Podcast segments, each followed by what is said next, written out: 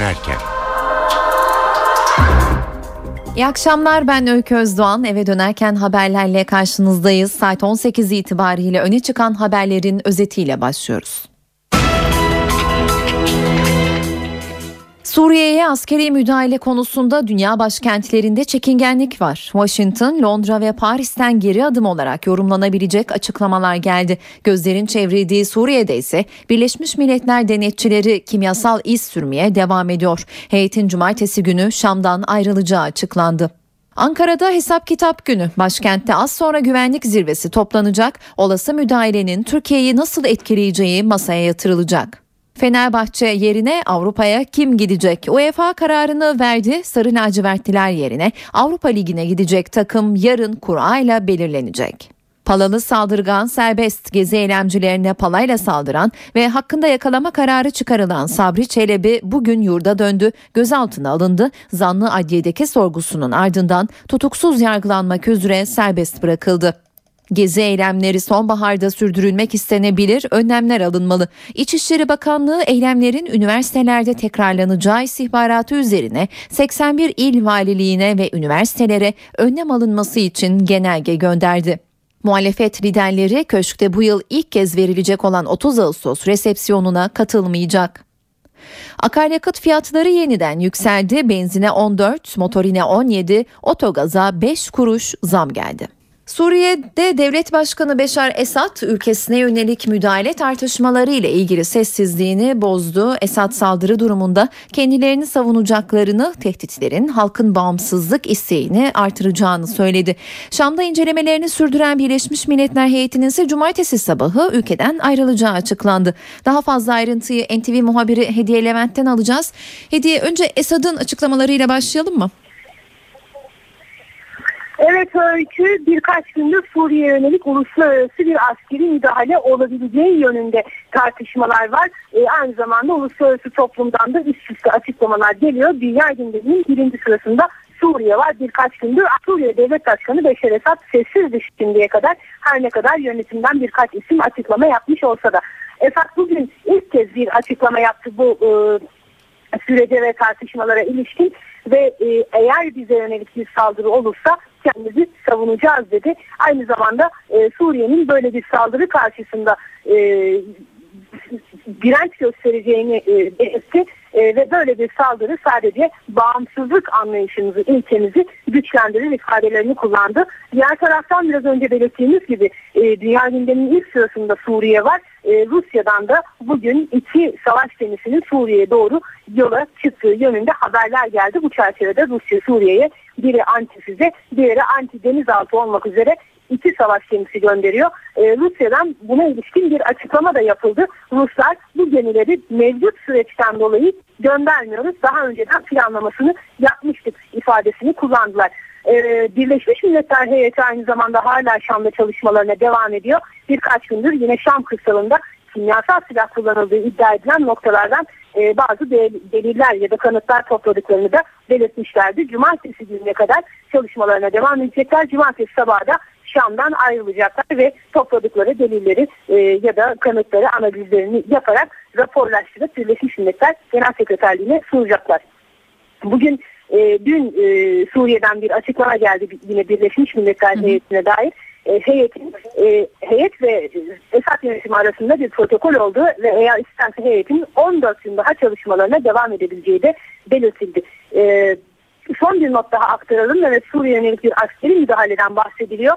E, şu anda Şam sokaklarında bir katışma, bir panik, panik ancak bir hareketlilik de var diğer taraftan. Şam merkezindeki bazı önemli askeri merkezlerden e, önemli evrakların ve bazı askeri malzemelerin yerinin değiştirildiği yönünde de bilgiler geliyor. Teşekkürler Hediye.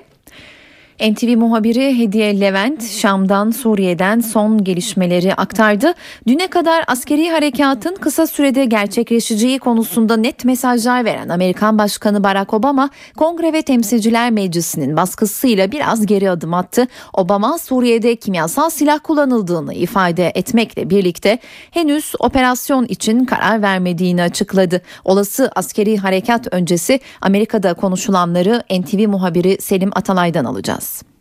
Hızlanan ve tırmanan harekat hazırlığı birden yavaşladı. Neden? İngiltere'nin e, meclisinin olduğunun fark edilmesi, İngiltere meclisinin hükümeti durdurmayı başarması ve onun yankıları. Dün gece yarısına itibaren ortam İngiltere nedeniyle değişti. İngiltere'nin e, erteleme talebi Amerika'ya ulaştığında Amerika'nın ilk tepkisi bekleyemeyiz gerekirse kendi başımıza gideriz ulusal çıkarımız söz konusu idi. Bunu bildirdiler. Fakat e, sonra İngiltere'nin tek başına sorun olmadığı fark edildi. Amerika'nın da bir kongresinin olduğu fark edildi ve Amerikan kongresi de e, Barack Obama'ya Beyaz Saray'a beklemediği bir noktada gel bu işi bize anlat ve bizden onay çıkart müdahaleden önce diye baskı yaptı. Alışılmadık, beklenmedik bir şeydi ve Beyaz Saray şimdi bu saatten itibaren şu e, saatten itibaren akşam üstüne kadar kongreyi, kongre liderlerini ikna etmeye çalışacak. Şimdiye kadar kongre onayına gerek yok. Çünkü işte bakın Libya'ya da gittik geldik attık bir şey olmadı şeklinde bir savunma getiriyorlardı.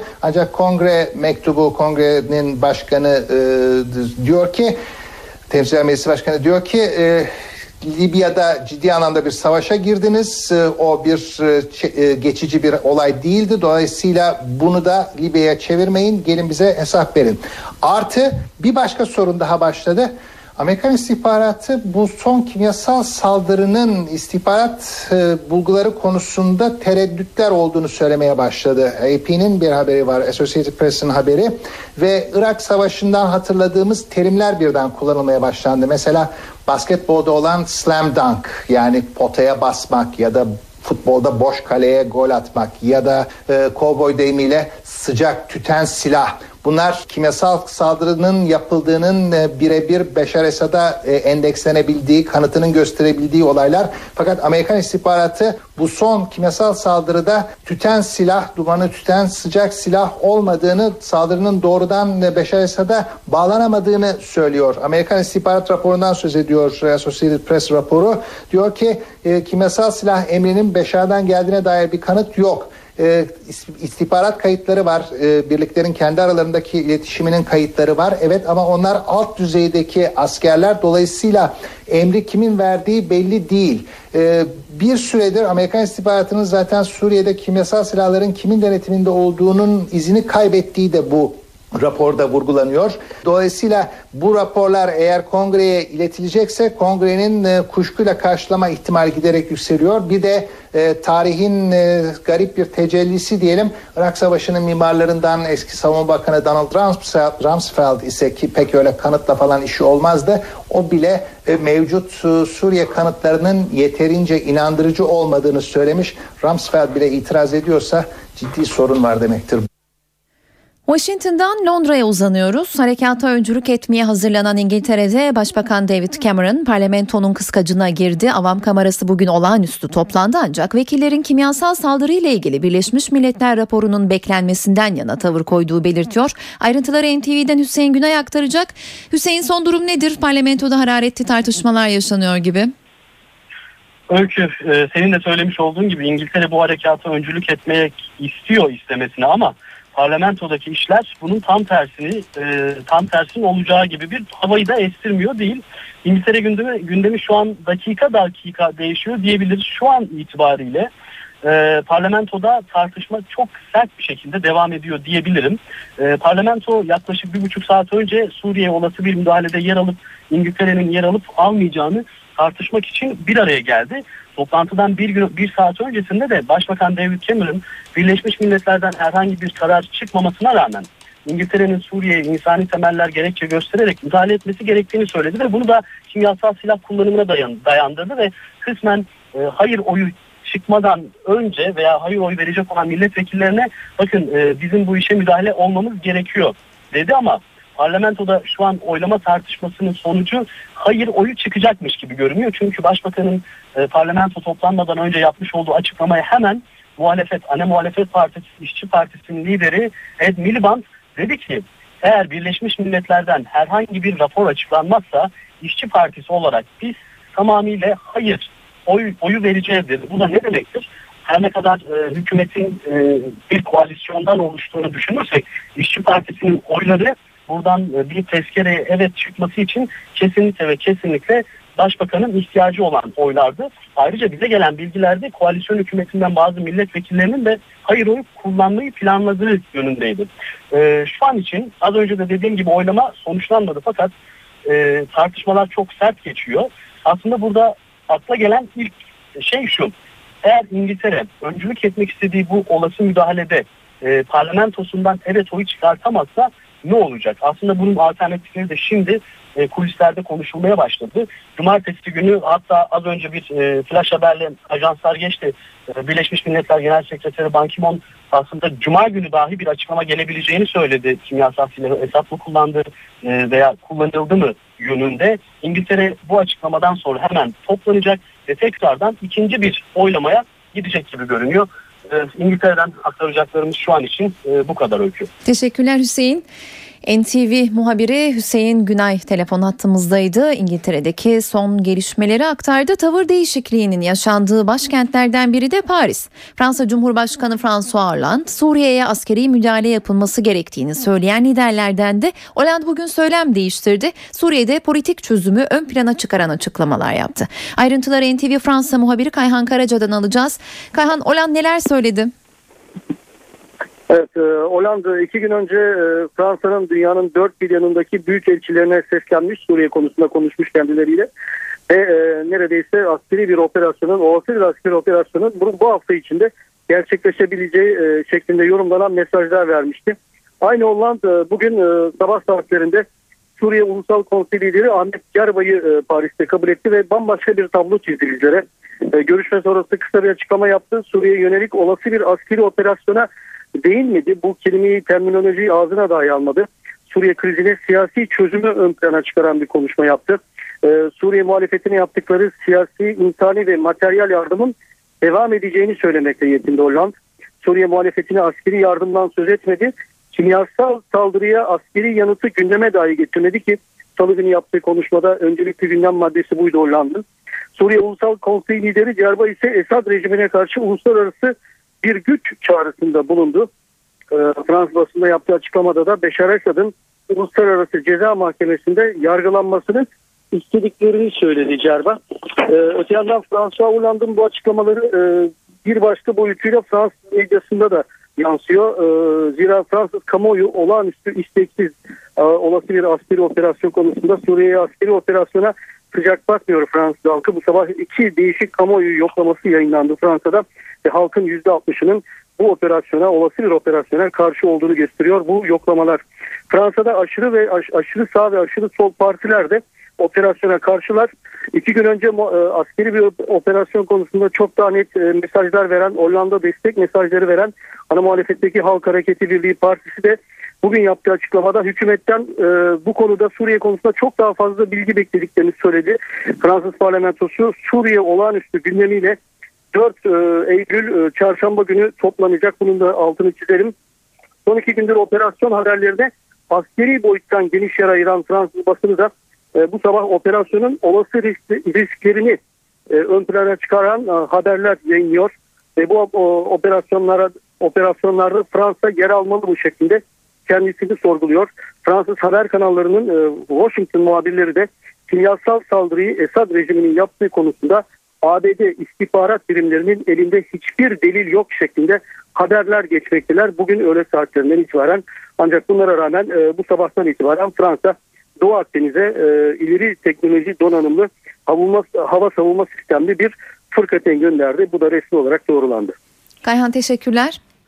NTV Fransa muhabiri Kayhan Karaca, Hollanda'nın açıklamalarının ayrıntılarını ve Fransa'daki operasyon haberleriyle ilgili gelişmeleri paylaştı. Suriye için sıcak çatışmaya girmeyeceğini açıklayan Rusya ise tüm ihtimalleri göz önünde bulundurarak Akdeniz'de iki savaş gemisi gönderme kararı aldı. Rus Interfax Ajansı bilinen durum nedeniyle Rusya'nın Doğu Akdeniz'deki donanma gücünü artırma kararı aldığını duyurdu. Rusya Dışişleri Bakanı Sergey Lavrov daha önce Suriye krizine askeri açıdan müdahil olmayacaklarını açıklamış açıklamıştı. Dünya başkentlerinde Suriye mesaisi var. Hareketlilik Ankara'ya da yansımış durumda. Başbakan Erdoğan az sonra güvenlik zirvesini toplayacak. Suriye'ye müdahale olursa bu Türkiye'ye nasıl yansır sorusunun yanıtını arayacak. Ayrıntıları NTV muhabiri Deniz Kilislioğlu aktarıyor.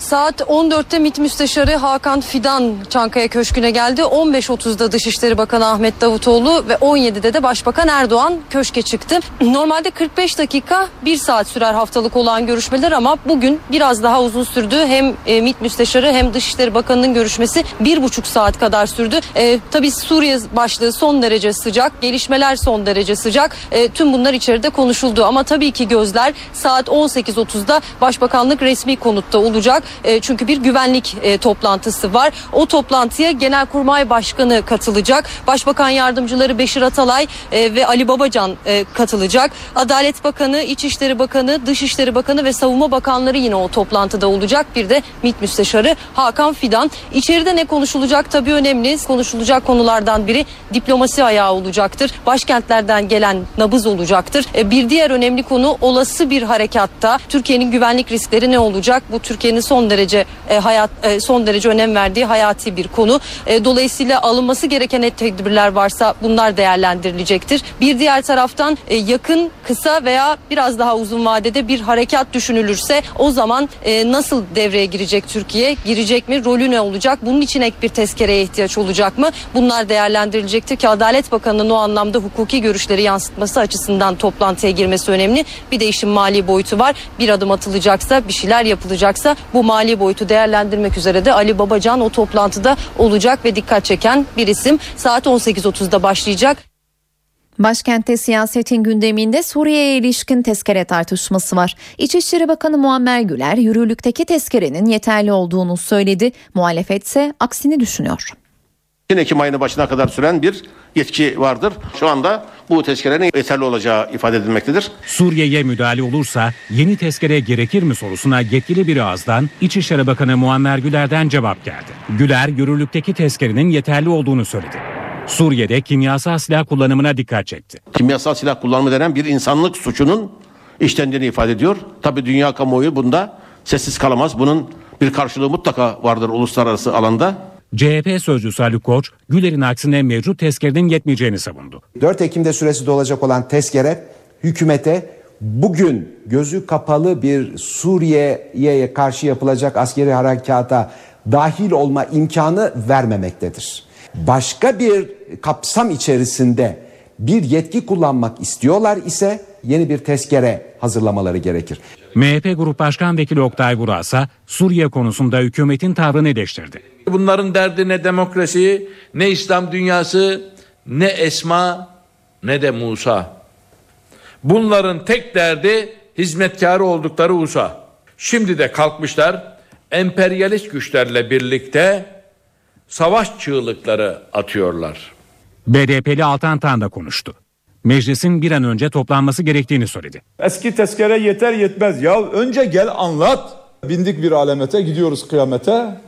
Bir şey bilen varsa eğer siz bir şey biliyorsanız bize anlat. Şanlıurfa İl Milli Eğitim Müdürü Metin İlci, Resulayn'daki çatışmaların sürmesi halinde yeni eğitim öğretim döneminde Ceylanpınar'daki bazı okullarda eğitim yapılamayacağını, öğrencilerin diğer okullara nakledileceğini söyledi. Metin İlci, mermi isabet eden Ceylanpınar Milli Eğitim Müdürlüğü, öğretmen evi ve bazı ilköğretim okullarında incelemelerde bulundu. Şanlıurfa Milli Eğitim Müdürü, çatışmaların sürmesi halinde öğrencileri savaş psikolojisinden uzak tutmak için ellerinden geleni yapacaklarını söyledi. Bu kapsamda sınıra yakın okullardaki öğrencilerin çevre ilçelerdeki okullara nakledilmesi gündemde. Suriye'ye yapılması planlanan askeri harekat bölge ülkelerini alarma geçirdi. Özellikle İsrail teyakkuzda. Golan tepelerindeki askeri birlikler takviye edildi. Füze savunma sistemi de ülkenin farklı bölgelerinde konuşlandı. İsrailliler de gaz maskesi almak için kuyruklar oluşturuyor. Suriye'ye yönelik askeri harekat için geri sayım sürüyor. Askeri planlamalar yapılırken Suriye'ye komşu İsrail'de alarma geçmiş durumda. İsrail askeri harekata misilleme olarak Şam rejiminin kendisine hedef almasından endişeli. Netanyahu hükümeti şimdiden önlemler almaya başladı. Olası füze saldırılarına karşı İsrail'in orta kesimleriyle kuzey bölgelerine demir kubbe hava savunma sistemi konuşlandırıldı. Golan tepelerindeki İsrail birlikleri de takviye edildi. İsrail halkına da ücretsiz gaz maskeleri dağıtıldı. Bir kimyasal silah saldırısından kaygı duyan İsrailliler maskeleri almak için dağıtım merkezlerine akın etti. İki çocuğumuz var. Onlar için endişeliyim. Maske almak için geldik ama önümüzde 300 kişi var. Önlem amacıyla alıyoruz. Hazırlıklı olmak istiyoruz ama çok korkutucu bir durum. Bunları kullanmak zorunda kalmamamız için dua ediyorum. İsraillerin %60'ının gaz maskesi olduğu tahmin ediliyor. Saat 18.26 ben Öykü Özdoğan eve dönerken de günün öne çıkan gelişmelerini aktarmaya devam ediyoruz. Sıcak bir gelişmeyi aktararak başlayalım. Fenerbahçe'de bugün toplanan yönetim kurulu olağanüstü kongre kararı aldı. Kongre 26 Ekim'de gerçekleşecek. So- çoğunluk sağlanamazsa kongre 2 Kasım'da toplanacak. Bu önemli gelişmeyi NTV Spor yorumcusu Emrah Kayalıoğlu ile konuşacağız. Emrah Kayalı şu anda telefon attığımızda. Sayın Kayalıoğlu yayınımıza hoş geldiniz. Hoş bulduk, iyi yayınlar. Teşekkürler. Olağanüstü kongre kararını nasıl yorumlamak gerek? Bunun kas kararının ertesinde gelmesinin bir anlamı var mı? Nasıl görüyorsunuz? Yani çok e, doğal karşılamak gerek aslında. Yani e, Fenerbahçe Spor Kulübü belki de tarihinin en ciddi yargı kararıyla karşı karşıya. E, sonuçta bu kararın e, oluşmasına yol açan eylemlerinden sorumlu tutulan kişiler Fenerbahçe Spor Kulübü'nün yönetiminde başında e, ve dolayısıyla bu, bugün bu tabloda Fenerbahçe Spor Kulübü'nde seçime gidilmesinden daha doğal bir e, şey olamaz. E, artı zaten Sayın Başkan da daha önce yaptığı konuşmada yargı sürecinin sonunda bir genel kurul yapılacağını, e, şu anda kulüpte uzaklaştırılmış üyelerin affedilerek bütün üyelerin katılımıyla bir genel kurul yapılacağını beyan etmişti. Orada kastettiği yargı süreci muhtemelen e, Danıştay, e, pardon Yargıtay e, tarafının da tamamlanmasıydı. E, ama bugün gelinen noktada kastan çıkan karar e, biraz da yanlış oluşturulan beklentiler sebebiyle camia üzerinde bu kadar büyük etki yapınca e, ya böyle bir karar almak kaçınılmaz oldu. Süresinin iki ay sonraya olması belki Yargıtay kararının da çıkmış olma ihtimali var o tarihe kadar. E, o zaman Sayın Yıldırım bir ceza almaması yani Yargıtay'ın mahkeme kararını, ağır cezanın kararını bozması durumunda e, muhtemelen girecektir seçime diye düşünüyorum. Ama Yargıtay kararı e, çıkıp onanırsa karar zaten mümkün değil. Çıkmamış olursa ne yapacağı konusunda hakikaten e, ben de şu anda kestiremiyorum. Çünkü iki ay sonra alınmış olmasının e, muhtemelen biraz bununla da alakası olduğunu düşünüyorum. Yargıtay kararının çıkmasıyla alakası olabileceğini düşünüyorum. Peki e, Sayın Kayalıoğlu bu kulüpte dengeleri nasıl değiştirir sizce? Yani genel kurul mu kas kararı mı? Genel kurul, kongre kararı. Genel kurulun olması. Ee, şimdi şunu unutmamak lazım. Bugünkü tabloda e, yani bugünkü resimden çok farklı olmayan bir ortamda 14 ay önce e, Fenerbahçe'de genel kurul yapıldı. Aziz Yıldırım tek aday girdi. E, 5200 dolayında oyla başkan seçildi. Rekor bir oydur bu. Yani tek adaylı bir kongre için bundan sonra Türk spor tarihinde bence kolay kolay gerçekleşecek bir rakamda değildir. Hı.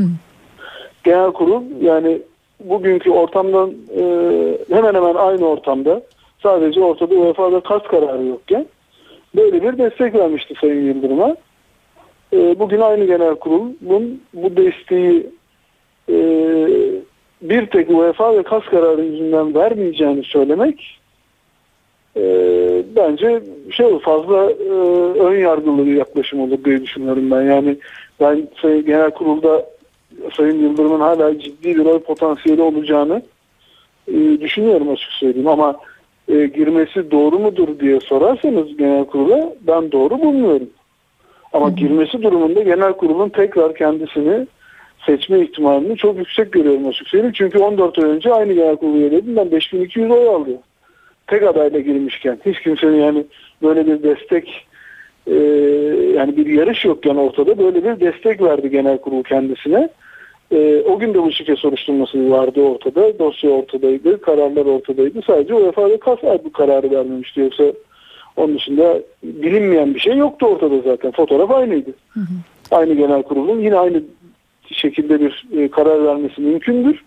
Ama bana sorarsanız e, hem onların genel kurul üyelerinin biraz e, iç hesaplaşmalarını yapmaları gerekir. E, o dönem verdikleri oyla ilgili kendilerini bir yargılamaları gerekir. Çünkü gelinen noktada e, yönetim kadar o gün verilen desteği verenlerin de sorumluluğu vardır. Çünkü doğru yolda yürüyorsanız bu şekilde devam edin denmiştir bu yönetim. Onlar da bu şekilde devam etmişlerdir. Hı hı. Ee, ve gelinen noktada burasıdır. Bugün artık Fenerbahçe'nin genel kurul üyelerinin de bu hesaplaşmayı yapmaları gerekiyor. Sadece Fenerbahçe yönetiminin Peki. değil. Peki. Teşekkür ediyoruz yayınımıza katıldığınız için. İyi yayınlar diliyorum. Sağ Çok olun. teşekkürler.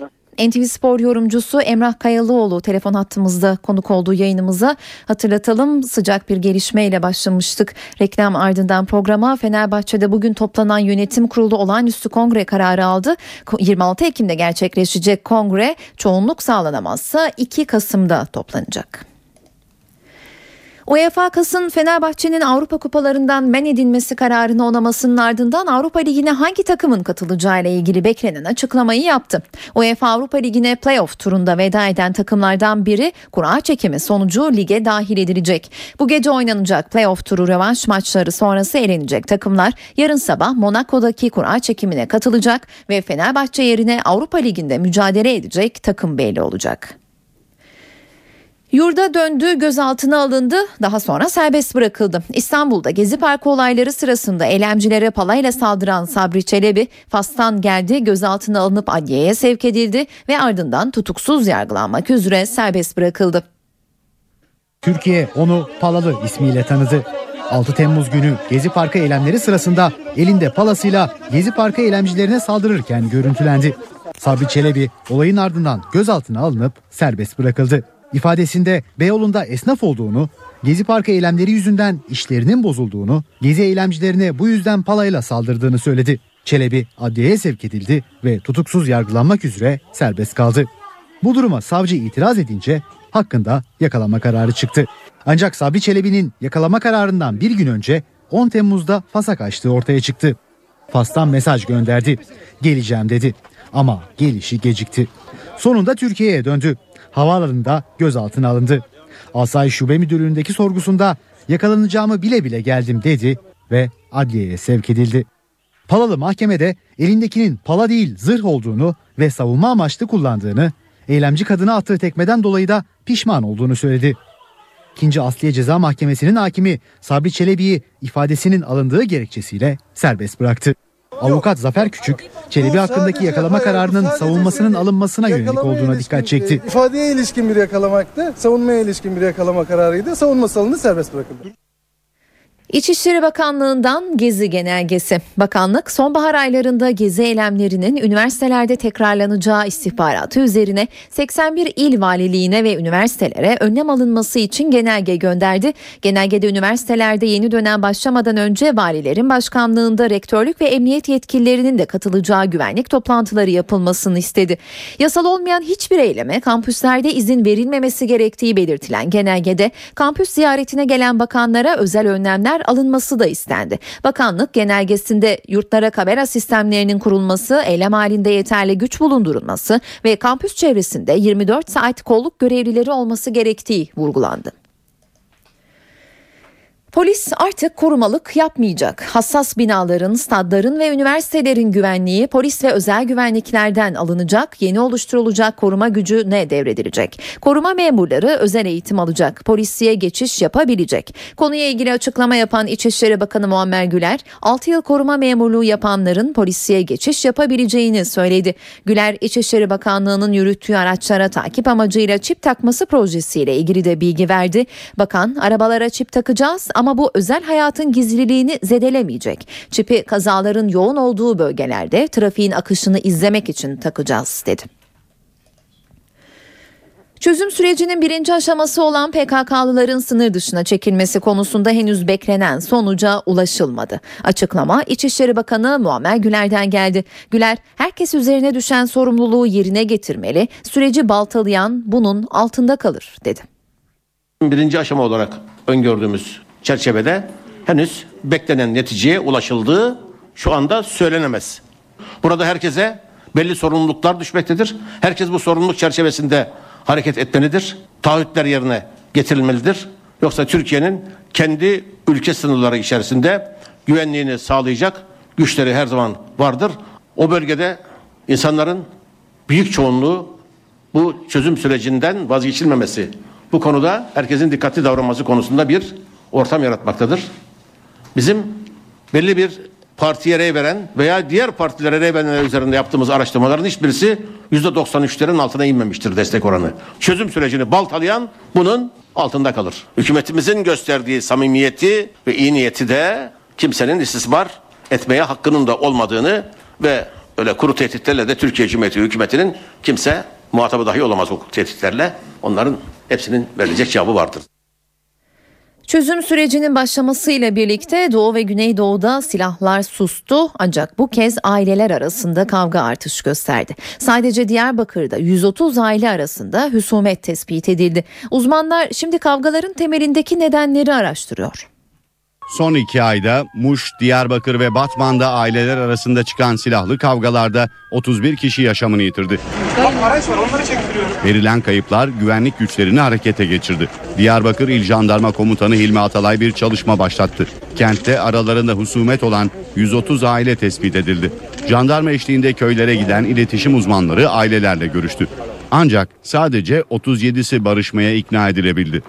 Bölge halkına göre kavgaların temelinde arazilerin toplulaştırılması var. E, Güneydoğu bölgesi, bölgesinde e, son dönemlerde işte suya kavuşmasıyla birlikte araziler çok daha değer kazandı. Kavgaların tamamı arazi anlaşmazlığından dolayı ölümler gerçekleşiyor. Eğer yani bu toplulaştırma biterse ölümler de bitecek. Arazi toplulaştırmalarında miras yoluyla parçalanan arazilerin modern tarım işletmeciliği esaslarına göre birleştirilmesi amaçlanıyor. 2013 yılında Aynı zamanda Diyarbakır milletvekili olan Gıda, Tarım ve Hayvancılık Bakanı Mehdi Eker'e göre kavgalar sosyolojik nedenlerle çıkıyor. Bakan Eker, silahlanmanın yaygın olduğu bölgede insanların öfkesini kontrol edemediğine dikkat çekiyor. Sosyolojik araştırmalarda Bakan Eker'in görüşlerini destekliyor. Bütün bu süreç bölgede bir şiddete alıştırmış insanlar. Yani şiddet bölgede temel sorun çözme aracı olarak ortaya çıkmış. Türkiye'de şu ana kadar 5 milyon hektar arazide toplulaştırma çalışması yapıldı. Bu arazilerin büyük çoğunluğu Güneydoğu'da. Muhalefet liderleri bu yıl ilk kez köşkte verilecek 30 Ağustos Zafer Bayramı resepsiyonuna katılmayacak. Resepsiyonda aralarında Meclis Başkanı, Başbakan, Bakanlar, Genelkurmay Başkanı, kuvvet komutanları, siyasi parti genel başkanlarıyla milletvekilleri ve iş adamlarının bulunduğu 1500'ün üzerinde kişi davet edildi. Ancak CHP Genel Başkanı Kemal Kılıçdaroğlu resepsiyona katılmayacağını açıkladı. MHP lideri Devlet Bahçeli de Isparta'da partisinin bir etkinliğine katılacağı için resepsiyonda bulunmayacak. Mustafa Sarıgül CHP'den İstanbul Büyükşehir Belediyesi Başkan adayı olacak mı? Bugüne dek ketumluğunu koruyan Sarıgül ziyaret için gittiği Sivas'ta şarkıyla mesaj verdi. Önce İstanbul'u sonra Türkiye'yi sallamaya hazır mısınız? Zamanı geldi, zamanı geldi. İstanbul'da Sarıgül. Şişli Belediye Başkanı Mustafa Sarıgül, İstanbul Büyükşehir Belediye Başkan adaylığı konusundaki tavrını belki de ilk kez bu kadar net belli etti. Geçare Sarıgül'le kalplerimiz seninle. İstanbul bizi dinle. Sarıgül, Sivas'ın Eymir köyünü ziyaret etti. İstanbul adaylığı konusundaki tartışmalara cevabını kendisi için yapılan şarkıya eşlik ederek verdi. Sarıgül, köylülerden de bir ricada bulundu. İstanbul'a ne zaman dönerseniz komşularınızdan dört kişi ikna edin. Dört kişi değil ki bu Sarıgül iyi bir köylü, bizim toprağımızın adamı, bu Sarıgül güzel adam, bu Sarıgül ayrım yapmaz, bu Sarıgül incirtir, cincirtir, boncuktur ne söylerseniz söyleyin dört tane riyal. NTV Radyo Dolar ve petrol fiyatlarında son günlerde görülen yükseliş akaryakıt fiyatlarına zam olarak yansıdı. Benzin 14 kuruş, motorin 17 kuruş, otogaz fiyatları da 5 kuruş arttı. Yeni tarife bu geceden itibaren geçerli olacak. Böylece litresi 4 lira 92 kuruş olan 95 oktan benzinin fiyatı 5 lira 6 kuruşa çıkacak. Mısır'daki darbenin Türkiye'ye enerji faturası ağır oldu. Enerji Bakanı Taner Yıldız darbe nedeniyle Türkiye'nin enerji faturasının bir ayda 300 milyon dolar arttığını açıkladı. Bakan doğalgaz ve petrol ürünlerinde maliyeti zorlayacak ortamda bulunulduğuna dikkat çekti. 3 Temmuz'da yaklaşık Mısır'daki darbe olduğunda 103 dolardı. Şu anda 113 dolara geçti ham petrolün varili. Mısır uzaktır bize tesiri olmazdır demeyin. Şu ana kadar 300 milyon dolar civarında bir aylık Türkiye'nin maliyetlerinde olumsuz etkilendiğini söylemem lazım. Hele hele siyasi istikrarsızlıklardan kaynaklanan bütün yapılanmaların enerji sektörü tarafından son derece olumsuz algılandığını, maliyetlerini artırıcı unsurların olduğunu hep beraber görüyor ve biliyoruz. Bugün hem doğalgaz hem de ham petrol ve ürünleriyle alakalı bütün maliyetlerimizi zorlayacak siyasi unsurlar hazır hale gelmiştir. Türk Havacılık ve Uzay Sanayi Şirketi TUSAŞ'ın ürettiği yerli eğitim uçağı Hürkuş gökyüzüyle buluştu. Hürkuş ilk test uçuşunu başarıyla tamamladı. 1600 beygir gücünde motora sahip Hürkuş saatte 574 kilometre hıza ulaşabiliyor. Uçağın pilotu Murat Özpala ilk defa kendi uçağımızla uçmanın hazzını yaşadım. Hürkuş bir kuğunun gölgede süzülüşü gibi ilerliyordu dedi. İlk uçuşun heyecanını pilot ve baş mühendis NTV'ye anlattı. Nasıl bir ayrıcalık olduğunu anlatamam. Bu milletin evlatları tasarladı, bu milletin evlatları üretti ve uçurmak yine bu milletin bir evladı olarak bana nasip oldu. Yani yıllardır uçan bir eski hava kuvvetleri pilotu olarak ben bunun verdiği hazzı anlatacak kelime bulamıyorum. Ee, şu kadarını söyleyeyim. İlk defa kendi uçağımızla uçmanın hazzının neye benzediğini yaşadım. İnşallah diğer pilot arkadaşlarımıza diğer dünya pilotlarına da bunu yaşatırız, bu hazzı yaşatırız. Hakikaten çok keyifli, çok harika bir uçak. Bana da çok büyük mutluluk verdi. Ee, ciddi bir e, rekabetin içerisine gireceğimizi şimdiden söyleyebilirim. Bir kuğunun gölde süzülüşü gibi diyebilirim. Çok yumuşak, harika bir şekilde havanın içerisinde ilerleyen bir uçak yapmışız. Aerodinamik açıdan mükemmel. Biz 140 kişilik yaklaşık bir e, mühendislik ekibiyiz. Şimdi biz sadece yerli e, müşterimiz değil aynı zamanda yabancı müşterileri de hedefliyoruz. Bunun üzerine bu A konfigürasyonu diye adlandırıyoruz. Üzerine değişik e, silah sistemleri ya da farklı e, görev e, ekipmanları konularak farklı versiyonlarda uçağımızı piyasaya sürmeyi düşünüyoruz. NTV Radyo Eve dönerken hava durumuyla devam ediyor. Son hava tahminlerini NTV Meteoroloji Editörü Gökhan Abur'dan dinleyeceğiz. İyi akşamlar. Rüzgarın kareyle dönmesiyle yarın Trakya'da, cumartesi günü Marmara'nın tamamı ve Batı Karadeniz'de, pazar günü ise iç kesimlerde sıcaklıklar 5-6 derece, yer yerde 7-8 derece birden azalacak. Yarın doğudaki yağışlar aralıklara devam ederken Trakya'da havanın serinlemesiyle artacak bulutlanma, Marmara'nın kuzey ve doğusu ilerleyen saatlerde Batı Karadeniz'de yerel yağışlar bırakacak. Yağışların Kastamonu, Sinop, Samsun arasında çok daha kuvvetli olmasını bekliyoruz. Yarın Kütahya, Eskişehir, Konya, Afyonkarahisar arasında yerel yağışlar var. Marmara'nın kuzey ve doğusuyla Karadeniz'deki yağışların yer yer kuvvetli olmak üzere cumartesi günde devam etmesini bekliyoruz. Cumartesi günü İç Anadolu ve Doğu Akdeniz'de de yerel yağışlar görülecek. Rüzgarlar yeniden kuvvetlenmeye başlıyor. Marmara'da karayel yönlü rüzgar sert eserken özellikle Bodrum civarında karayelin öğle saatlerinde etkisini arttırmasını ve yer yer hızını 25 kilometrenin üzerine çıkarıp 30-35 kilometreye kadar çıkmasını bekliyoruz. İstanbul'da yarın hava serinliyor. Rüzgar biraz sert, sıcaklık ise gündüz 29, gece ise 20 derece olacak. Ankara'da yarın sıcaklık azalmaya başlıyor. Gündüz 32, gece ise 16 dereceye inecek. Akşam saatlerinde yağmur bekliyoruz.